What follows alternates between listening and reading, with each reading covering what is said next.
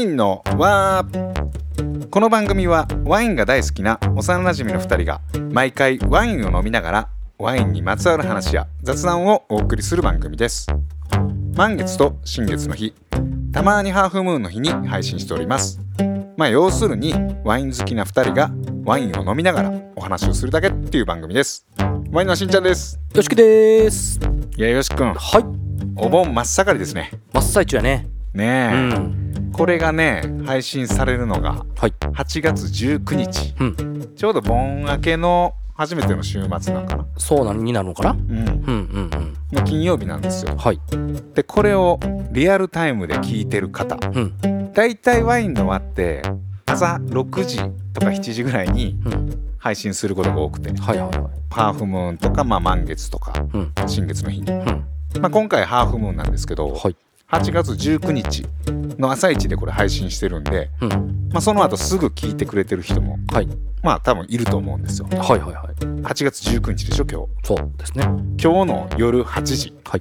にイベントがあるんですよ、うん。ワインの輪の輪ボリューム3真夏のブドウの果実っていう、久々のオンラインイベントをね、そうやね。う去年の12月ぶりん、そう。になるのかなやるんですけど、はい。これ本日なんですよ。リアルタイムで聞いてる方は。うん。だから例えばリアルタイムじゃなくても今7時半ぐらいに聞いてる人もいるかもしれん。ああ夜のね。そう。はいはいはい。そういう方はもうあと30分後やで。そうやね。うん。まあ途中参加でもね大丈夫なんでね。うんうんうん。うんそうやね。これ8時半とか9時ぐらいに聞いてる人がいたら「うんえ今やってんの?」みたいな。で参加方法がねワインの輪のホームページの中に「えー真夏のぶどうの果実」っていうバナーがあるんですけどそこをクリックしていただくと特設サイトがありまして。でそこから Zoom のリンクが開催期間中だけ表示されてるんで、まあ、Zoom をインストールした状態でそれをクリックしてもらったら参加できるっていうもうワンクリックでいけるってことね。そうワンクリックで。はい。多分ね。正常であれば。これもなんか一回失敗してんもんな。そうですね。うん、うん。久々やからさうん。オンラインの。そうですね。でももうオンラインイベントやるのもう3回4回ぐらいかな。いやボリューム3って言ってへんかった？さっき。あワインの輪の輪としてはボリューム3ねんけど。あああのその24時間ね。そうそうそうそうそう失敗したやつね。そうそうそうそう それもあったから今回がだから4回目になるのかな？あそういうことですうねん。いろいろ僕らもねノウハウを得て、はい。今回はちゃんといけるようにねうん。したと思います。はい。はい、冒頭早速お知らせやったんですけどどんな感じになるかね始まってみないと分かんないんですけどまあ閲覧とかのみでもうん。全然いいので、はいはいはい。気軽に参加してください。そうやね。その顔出しなしでもいいねもんね。あそうそうそうそう。う、んうんうんでまあ人数がそこそこいたらなんかシャッフルとかしようかなと思いますしはい。まあそんな集まらなかったらゆっくり飲もうかなみたいな、ねもうただ飲むだけとうんいう感じですよね。まあ、その時の空気感ではい。どうなるのかみたいな、はい。まあ、お気軽にねうん。参加してください、はい。っていうのがちょっと冒頭のお知らせで。でもう一個。お知らせというかお詫びというか。うん。あの前回の配信で「ラジオただいま発行中」っていうねはい。ポッドキャスト番組があって、まあ、小倉平久さんとあのイッシーさんがやってて発行デザイナーといううん。肩書きをお持ちの平久さんですけど、はい。まあ、発行にまつわるこう話をお送りされてる番組でそことコラボしたんですよね。うん。で僕たち東京まで行って、うん。でこう収録して。はい。で撮ったんですけど、はい。ちょっとマイクのセッティングがねうん。ちょっとなんかうまくいってなくて。もう MacBook からの音声を拾ってしまったってことでね。そうそうそうそうそうあれだって僕らの番組まず初め撮ったでしょ？はい。でその後向こうの番組撮って、うん。向こうはなんかワイン会って言って4回分か5回分撮ったじゃないですか、はい。でぶっ通しで3時間ぐらい収録してたんですよ、うんしましたね。でその後ね打ち上げでご飯行く言って、うん。まあうろうろうろうろしながら、はい。そのお店もこう紆余曲折あって。で最後もうすごい素晴らしい店に行けねたん美味しかっですけど、た。うん。でまあ打ち上げしてうんで結構疲労感があって、うんうんでまあなんかいろいろ話せたからこう達成感もあってまあね。その後にさ「今日はよう寝れますね」みたいなうん。話してて。うんうんでよし君も「いや今日は寝れるわ」うん。みたいな、もうやりきった感というかねありましたよね。いやー俺もよう寝れるわ今日は思って、うん。昨日もなんかあんま寝れへんかったしな思って。で帰ってからホテルに。うんあ一応ちょっと音声聞いとこう思って、うんうん。なんかいつもと違う感じで映像も一緒に撮ってはったから。そうです。YouTube も並行してねやられてるから。そうそうそうそうそう、んん。どんな感じなんかなと思ってパッて聞いたらあれ？このマイクあいや違う違うデータがおかしいんかな。いやこれ分離してこれでえーっとやっていあれ？これ多分パソコンの録音になってるよね、うんまあいいやとりあえず今日寝よ 一旦忘れてう、ね。そうそうもう寝れるわ。はいはいもう疲れ切ってるから。ってるし、うん。ほんで寝よう思ってベッド入るんですけど、はい。まだちょっといやいやいやあれでも分け方がおかしいんかなひょっとしたら中にファイル入っててみたいな。いやもう一回ちょっと見てみよう。まあいろんなパターンで考えるわけや。そうもうごそごそごそごそして。いやあかんな。今連絡すもう夜中も1時ぐらいやしな、うん。もうとりあえず寝よう。ちょっと寝ながらちょっとだけ調べてみよう。みたいな僕はもうその時のんきにたこ焼き食べに行ってましたけどね。ちょっと小腹減って。よし君はねその時まだその事実を知らない。知らなかったんですね。そう。気づいたのは翌朝ですからね。そうそう呼び出されてしんちゃんの部屋にね。ちょっと来てーって。そうそうそう。でまあまあまあ仕方なくねもう取り返しつかないんで、そうですね。どうにもならないですからね、なんとかこう編集して出したんですけど、はいはいはい。ちょっとあれはリベンジしたいよね。そうですうんね、うんうんうん話自体はいいんですけど。すすごい中身はね濃かったのにね。そうそうそう、うん。それだけにちょっと残念で。残念ですよね。まあリベンジですね、うん。ちょっとあの平久さんとか石井さんにもねいろいろ聞きたいこともあって。まだまだありますよそんなうんの。うん。まあこれはまたやりましょうか。やりましょね。ううん。平久さんともね近々やりましょうっていう話をしてたんで、っていうところで今回はハーフムーンなんですけどまたお便りをねいろいろいただいてるんでそちらをお供にお送りしますかね。はい。では行きますか。はい行きましょ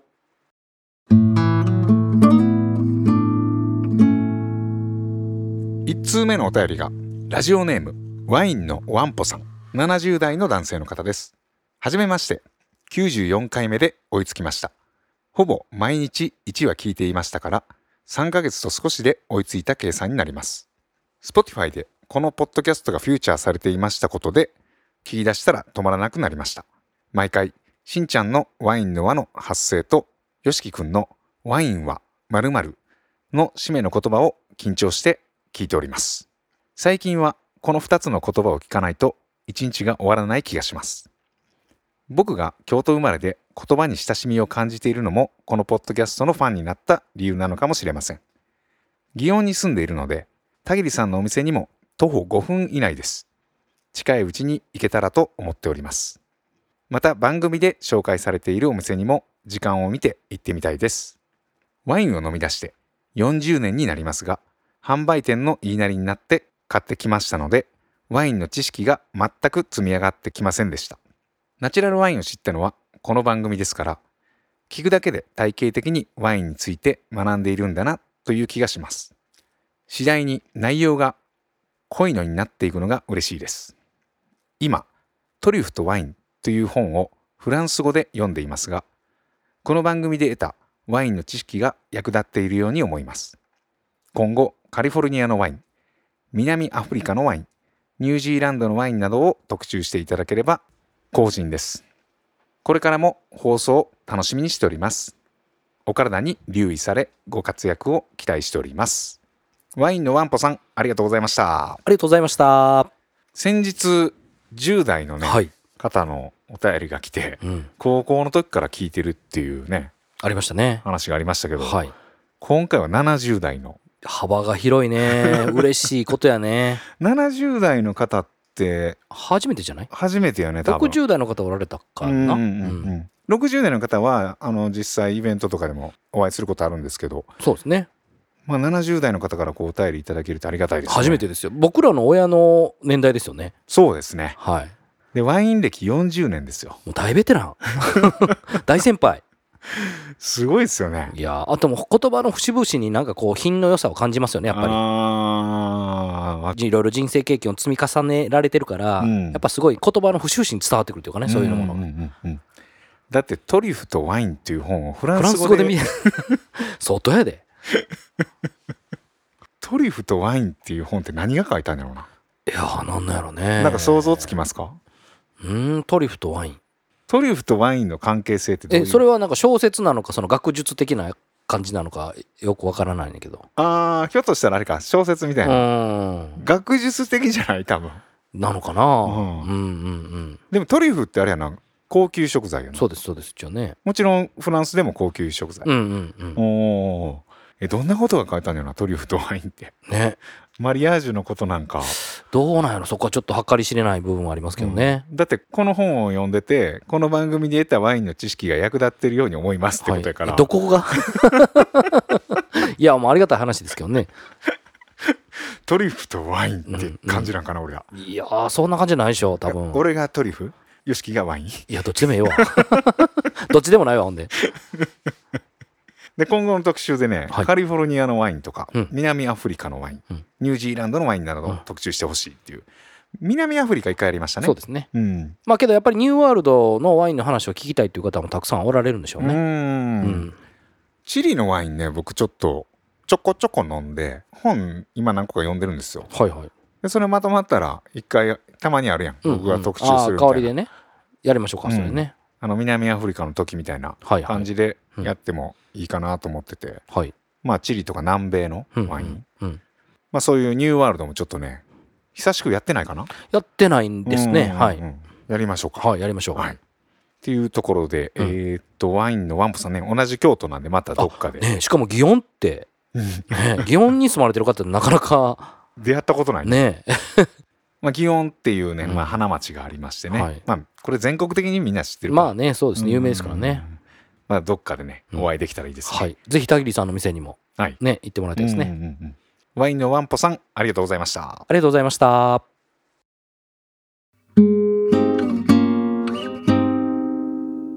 続いてのお便りはラジオネームリリプトンさん。20代の女性の方です。しんちゃんさんよしきさん。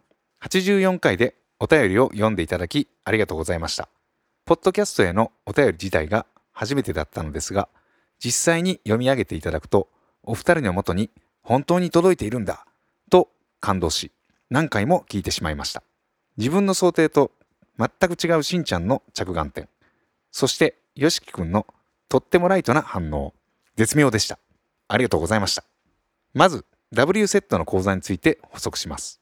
私が受講した初心者向けの半年コースは1コマ2時間で前半は座学後半は実際に56種類のワインを飲みながらテイスティングノートをつけるという流れです。先生が板書するワインの特徴をノートに書き写すだけなので講義は至って和やかです。普段自分では選ばない地方や品種の美味しいワインに出会って味わってみるのも講座の楽しみ方かと思います。ただし飲みすぎると講座に全く集中できなくなるので注意です。そしてイベントのお知らせもありがとうございます。3月のワインの間は延期になりましたが今度こそイベントに初参加できるよう体調と胃腸を整えてまいります。皆様もどうかお体にお気をつけてお過ごしください。リリプトンさんありがとうございます。ありがとうございます。リリプトンさんあれやね。ね前回もいただいた。そうそうそう、うんうん。であのワインのこの講座ソムリエ試験を受けたはんやったっけ？えー、どうやったかな？なんかその W セットトじゃないですか？あそうだ W セットうんうんの講座を受けてるっていう、うでどんな感じなんやろねって飲みながらこう和気あいあいとしてるような話やったんで,、うん。うんでそんな感じなんていうよしき君とのこうやり取りがあっはい。はいたのでまあ補足が来たんですけど。なるほど。すみません。もうなんかもう超ライトな意見しか言えなかった。申し訳ない。なんか。初心者向けの半年コースね1コマ2時間っていうのも結構長いよね。そうですね。まあでも飲んでたらすぐか人数にもよるけど、うん。まあ、順番にこうテイスティングコメントを聞いていって、うん。まあ自分も回ってくるとかやったら人数によっては結構すぐかもしれん。あそっかそっか。5人いて1人3分喋ってもうん。15分。うんうん。それが5種類やったらもそうやね。うだいぶ時間かかるしね、うんえー、テイスティングコメントね。うんうん。そういうのをこう順番に言うていくんですか？そういう講座にもよるけど、うん僕の時はやっぱ順番にこのワインに対して、うん。その外観うんうん香り味わいっていう感じでみんな話していくんですけどね、うん。それは一人一人がこう意見を言っていくみたいな？いや意見というあそうそうそう一人一人がそのワインに対してのコメントうん。をしてそれがずっとこう流れていくと。うん。で最後に先生が総称というかうん。総まとめみたいなのをするっていう感じですね。うん。感想を言っていくみたいなんだよね。うん全然違う感じの感想の人もいるわけ。そうそうそういるいるおー私はこう感じるけど私はこう感じるっていう。まあある程度の流れがあって、うん。まあそこの流れに沿っていくんですけど、うんうん香りの違いとか、うん。外観の違いはそこまで大きな差は出ないうんですよね。まあその黒いものを白ってなかなか言わないし、うん。白いものを黒ってなかなか言わないじゃないですか、うん。でグレーなものに関してはそのまあちょっと開きがあるけどって感じかな、うん。なるほどなるほど、うんな大きなブレは白のことを黒っていう人はいないです、はいはいはいはい。は いまあでもそういう感じで言っていくんですごい面白いですね、うん、こうリアルタイムにこそうそう。それでも全然違うからね。うん。細かなところでも全然人が感じるニュアンスとか表現が違うから、うん。そこは面白いかも。うーん白いものを黒っていう人はいなくても、うん。同じ白の中でもそうそうそうそう。人それぞぞれいろんな白があると、そのそうそうそういうことです、うんうんそうやね。白って一色ですけどうん。まあよく紙であんねんけど、うんうん。紙でこう並べたら全然違うもんね。白同士を比べたら違うっていうことね。もう全然違う、うんうんうんうん。あの一枚一枚見たら全部白なんやけど、うん。並べるとあこれ結構黄色っぽいなとか、うんうんうん。もうこれは白中の白やなみたいなはいはなんかいろんないうん。白があって、うんまあそういうことですよね言ったらね、うんそうそうそうそう。う追記がありまして PS いつか聞いてみたいテーマ。人生とワイン。広いな。例忘れられない思い出 with ワインお二人にとってワインとは。自宅で作れるワインのおつまみかっこ23レシピ。っていうことなんですけど。はい。二人にとってワインとは。まあまああのあれですよね。壮大な質問ですね。うん。まあ YOSHIKI 君にとってワインとはね 毎回あのエンディングにはい。あるんで。そうですね。まあそれこそライトですけど申し訳ないですよね。それをまとめていけば、はいはい。まあ僕にとってワインとはっていうのもねまあ話してる内容ですよね、はい。このうん。に多分いろいろ出てきてると思ううんうんうんでも改めて特集するのもいいかもしれそうですね。ん、うん、うん。うんいつかやりますか、やりましょう。はい。あとねこれ自宅で作れるワインのおつまみ。これやりたかって、うんうんうんこれショコディになんかああそうですね。うん。ショコディにやってもらってね。やってもらって、はい。でちょっとしたこう軽いペアリングっうんうん。ていうの、うん。本当にこうガチで合わせるっていうよりも、うん。まあ、家飲みの時にこれとこのワインがあったらすごいうんうんうん。いい当てになるよみたいなうん。やつをちょっとやりたかったんで。そうですね。これちょっとショコディにまたはい。提案してやりましょうはい。はい。っていうところでリプトンさんありがとうございます。ありがとうございました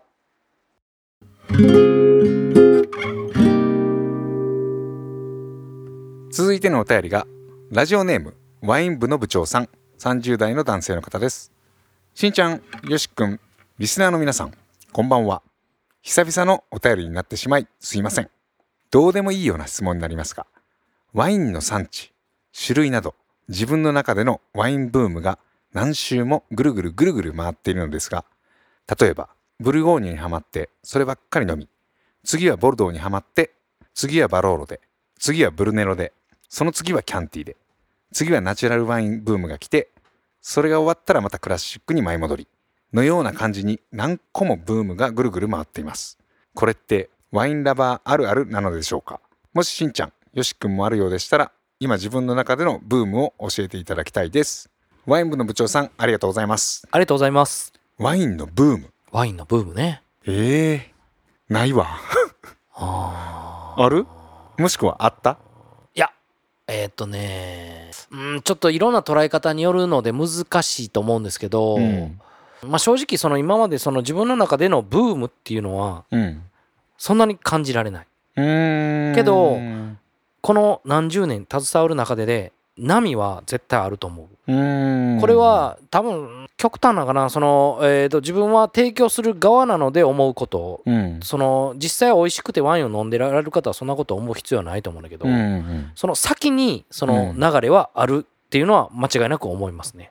今言うたらナチュラルワインっていうのがグッときてるじゃないですか、うん。なんかいろいろね取り上げられたりして、うん。ワイン協会とかその世間でってことね。世間でね、うんその一般紙までねいろいろこう今特集してくれるような感じになってるじゃないですか、うんそれが多分20年も30年も続くことは絶対ないんですよ、うん。だから絶対的に嫌でもその浮き沈みうん。はあるから、そこは絶対流れっていうのは出てくるじゃないですか。このそう先ねいうブームね。そう今までそういうのはなかったかあらーそれはあんまり感じひんかったけど、うん。昨今このこういう取り上げられてる注目されてるっていうのがあるから、今後は絶対に浮き沈みはあるかなっていうのうん。は自分の中で思います。まあこれはちょっと視点としてはちょっとあの違うかもしれんけど。全然違いますね。違うか。だってワイン部の部長さんこれ自分の中のブームああ自分の中のね、うん。はいはいはい、でワイン部の部長さんすっごい幅広いですよね、うん、そのブルーオーエンとかボルドー行ってバローロ、うんブルネロキャンティでナチュールブームみたいな、うん。だから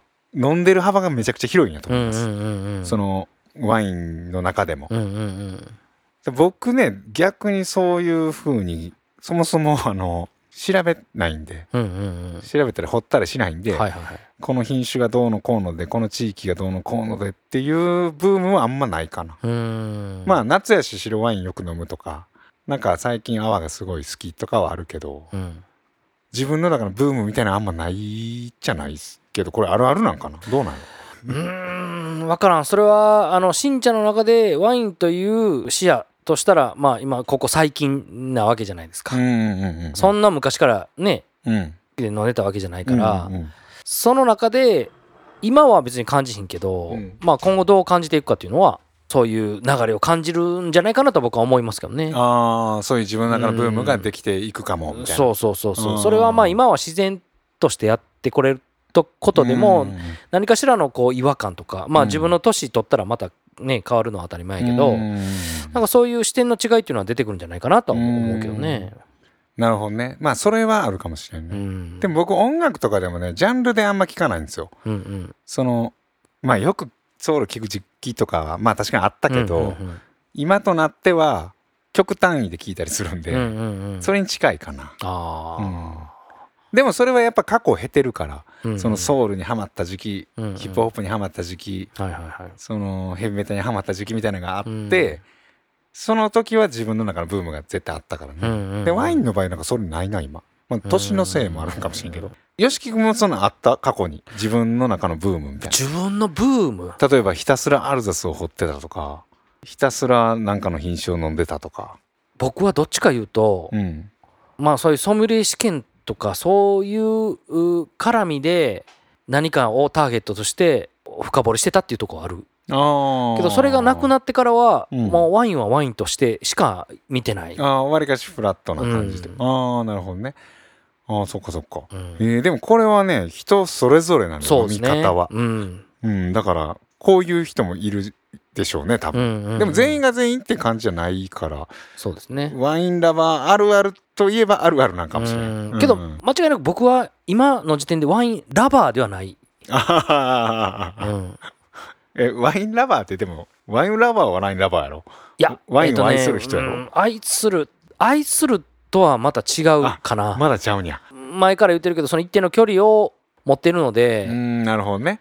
ちょっとこう。ずっと愛し続けれない、けどワインとは一生死ぬまで携わっていたい。うん。なるほどね。そこが僕の中でもまだちょっとこうお突き止めれてない部分なんですよ。ああなるほどなるほど。だから言葉がそういう曖昧な言葉になるけどかもしれない、今はあのラブって言われたらちょっと恥ずかしくて、うん。ラブではないって拒否してしまう、ああなるほど、ね、自分がいる、ああ 何やこの話。何やこれ いや分からんけど。よしきのワインラブの話。もう切ってこれは。ワイン部の部長さんありがとうございました。ありがとうございました。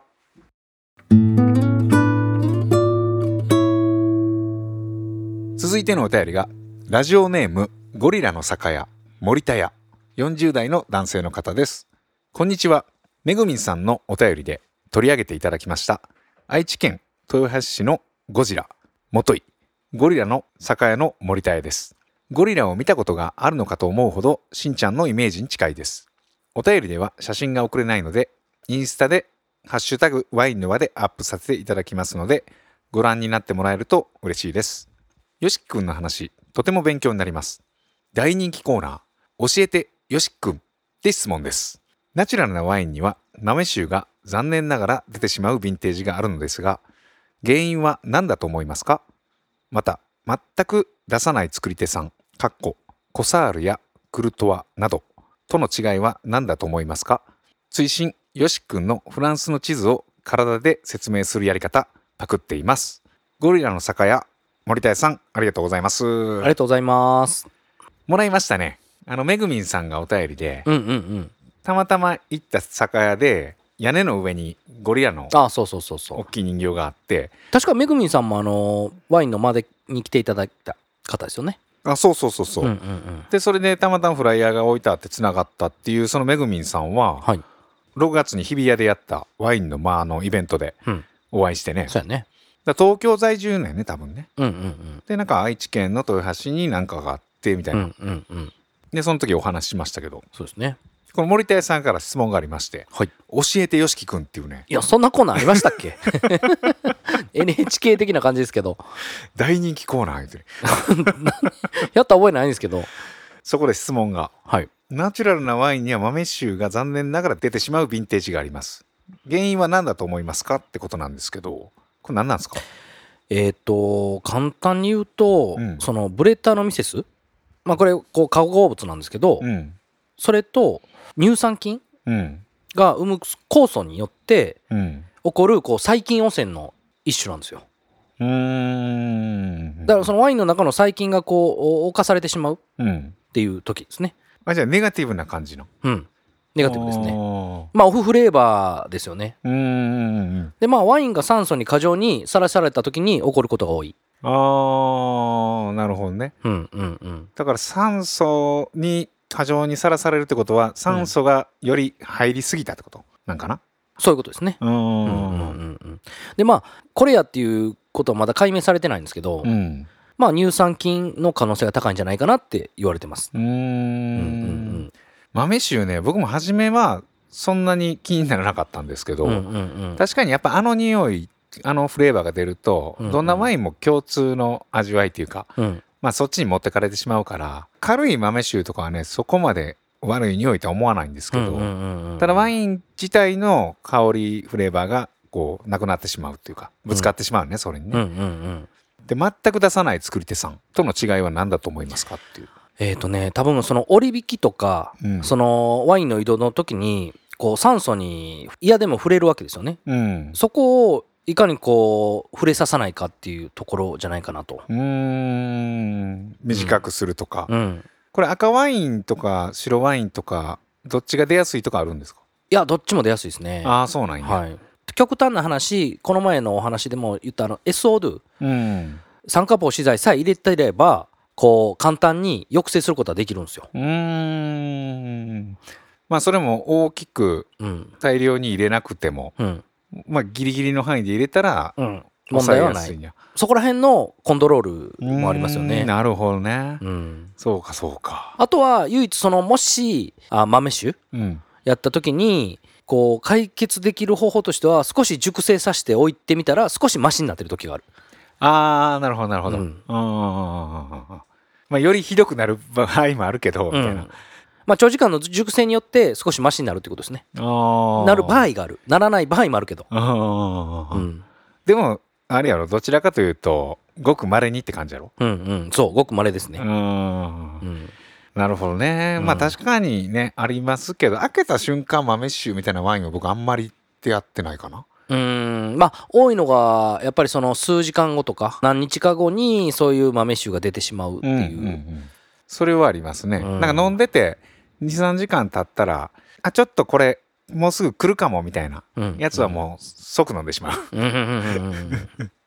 まああとはなんか言われてるのが後味？うん。その余韻で感じる時が多いんですけど、うんうんうんうんそれってやっぱ唾液とこうつながって、えーその豆臭がするうん。っていう話もあるのでだからこう余韻に感じる場合が多いとも言われてるらしいです。ねどちらかというと風味って感じだもんね、うんうんうん。香りには現れへん。いや一応ね香りにもあるみたいなんですけど、うん。その普通の人間の嗅覚ではもうほぼ感じ取れないぐらいのレベルらしい。うーんなるほどね。うん。そうやね風味って感じイメージ的に、うん、そうやね、一番わかりやすいのはやっぱりこう余韻、そうやね。うんうん。その口に入ってからの香りというか、うんうんうん。でまさにこう豆っぽい感じ、うんうん。まあ、あの海外では souris あ、まあ、フランスでは souris、えっとあとは英語圏では mouse、うん。まあ、ネズミですよね。ネズミ講とも言われてますけどね。あそうなんや、うん、豆とネズミでは全然ちゃうイメージがあれやけど、うん、まあねなんかけど日本独特なのかもしれん。どっちかというとワールドワイドはうん、ネズミ講って言われてる、うん、えー、なんかいいね豆臭っつったら結構ええ意味でも使うやん、うんうんうんうん。ネズミって言われたらもうね、うんなんか逆にネズミの匂いがわからんから。ああ まあけど完全にネガティブな香りですよね。そうやね。豆臭が来たらもう本当に残念と思うしかない。還元とかね揮発酸とかうん。はまだ期待は持てるんですけど、うん。将来的にも。うん。ちょっとねこれは残念やなって思ってしまいますようね、ん。なるほどね、っうん。ていうことなんですけどね、はい。教えてよしきくんのコーナーでしたね。いや教えてってそんなおこがましいけど。であのフランスの地図を体でやる説明。はい。あれパクられてるらしいんですけど。なるほど。僕もね多分誰かが言われたことをパクってるんであパクられパクリですよね、はいはいはいはい、僕もそんなオリジナルじゃないです、うん。あれでもね音声で言う時はいいと思うんだけど、あはいはい。リアルでやられるとなんかちょっと変よね。そうですね。たまによし君やってるやん、うんうんうんリアルでこのお腹のこの辺とかなんかその地域になんか失礼な感じがする、いやいや失礼ではない。まあけど分かりやすかったらいいとは思ってるんですけよしき君のこの出てるこの横っ腹らへんってこと？まあまあここね。差はあるけどもや。か全体的な形はそんな差ないでしょ。まあね。肉ついてるついてへんは関係ない、うん。っていう感じですね。はい、ゴリラの酒屋森田屋さんありがとうございます。ありがとうございます。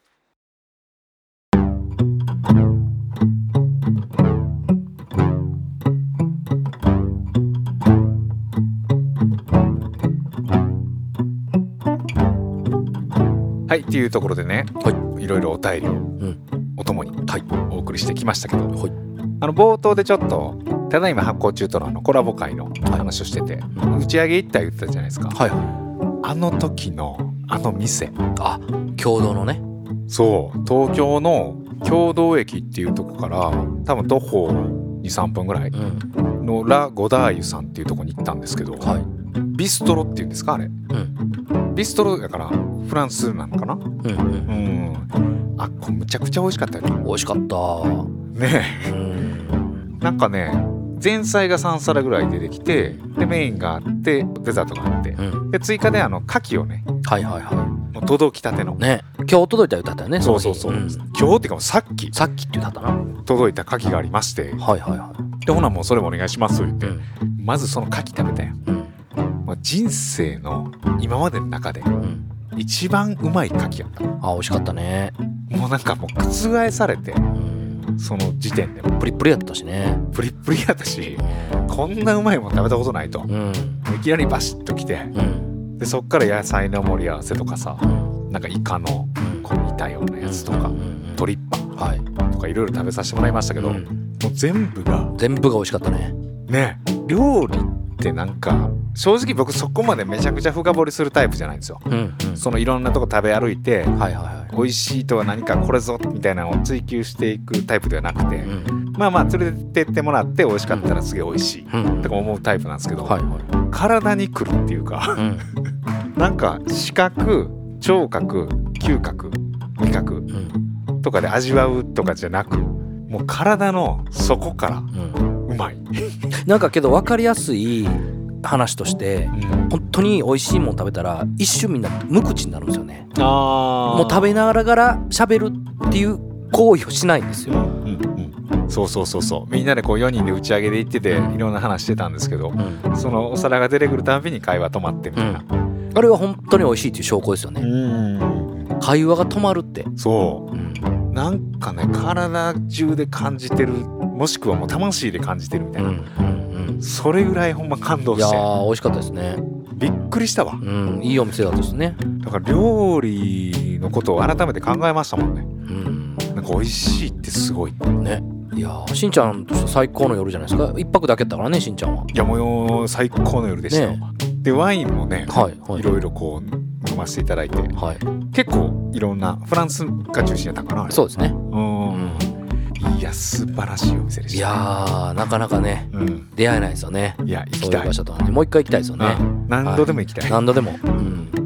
っていうお店に行って打ち上げしてたんですけど、はい。まあ、その後ですね僕の音声が、うん。そのね事件が起こったんですね。ホテルに帰って。うん、でもすごいあのいい旅でしたね、はい。今回もね。そうですね今度10月1日にはい。行くんですよね。うんうん。でその時はあれです。ただいま発行中とあのコラボして。そうですね。うん。一緒にワインとえー平久さんは日本酒かなかななんか出さはるんですね多分、うんうんうんあの同じ場所で一緒にコラボするんで,、うん。でその時にこうもうリアルでうん。いろいろ発酵とかワインとかうん。聞聞きにくかった音声をねはい。取り返すように、そういうことですね、うん。話したいと挽回しましょう。挽回しましょう、はい、で一緒にねこうあのワインになって飲めたらと思うんで、うん、そうですねあの詳しくはポッドキャストウィークエンドのサイトを見てください。はいっていう感じで、えーっとワインの輪ではいろいろとこうお便りも募集しておりましてワインの輪と検索していただくとお便りフォームがあります。そちらから何でもいいのでお送りください。はい、それでよし君。はい。何かありますか？はいワインは共同ワインは共同。はい この場合の共同はね、そうです共にはい共に同じと分かち合おうっていうのと 共同に美味しいお店がありましたっていう かけてます軽いんか深いんか分からへん。軽いでしょ軽いな。まあでもそのね、うん本当ラ・ゴダーユさん。はい本当に美味しかったいや、本当に美味しかった。その印象がありすぎてねうんやっぱりもうちょっともう共有より強い共同が生まれましたね共同駅やから。はいいやー、あれは素晴らしいね。はい。うん、ちょっとこれ話せばも長くなりますね。遠 になるんで、はい。またいずれかでね。はい。でまた皆さんにもね、もし機会があればはい。行ってもらえたらとはい。思います。えしつこいようですけどね、今日リアルタイムで聞いてる方、うん。8月19日金曜日、ん。夜8時から、えー、とワインのワノアボリューム3真夏のブドウの果実やってるんでねぜひぜひ参加してくねださい、ごぜひご時間ある方はご参加ください。はい、で次回は満月か新月かハーフムーンにお送りしたいと思いますのでぜひお聞きください。それでは皆さんごきげんよう。ごきげんよう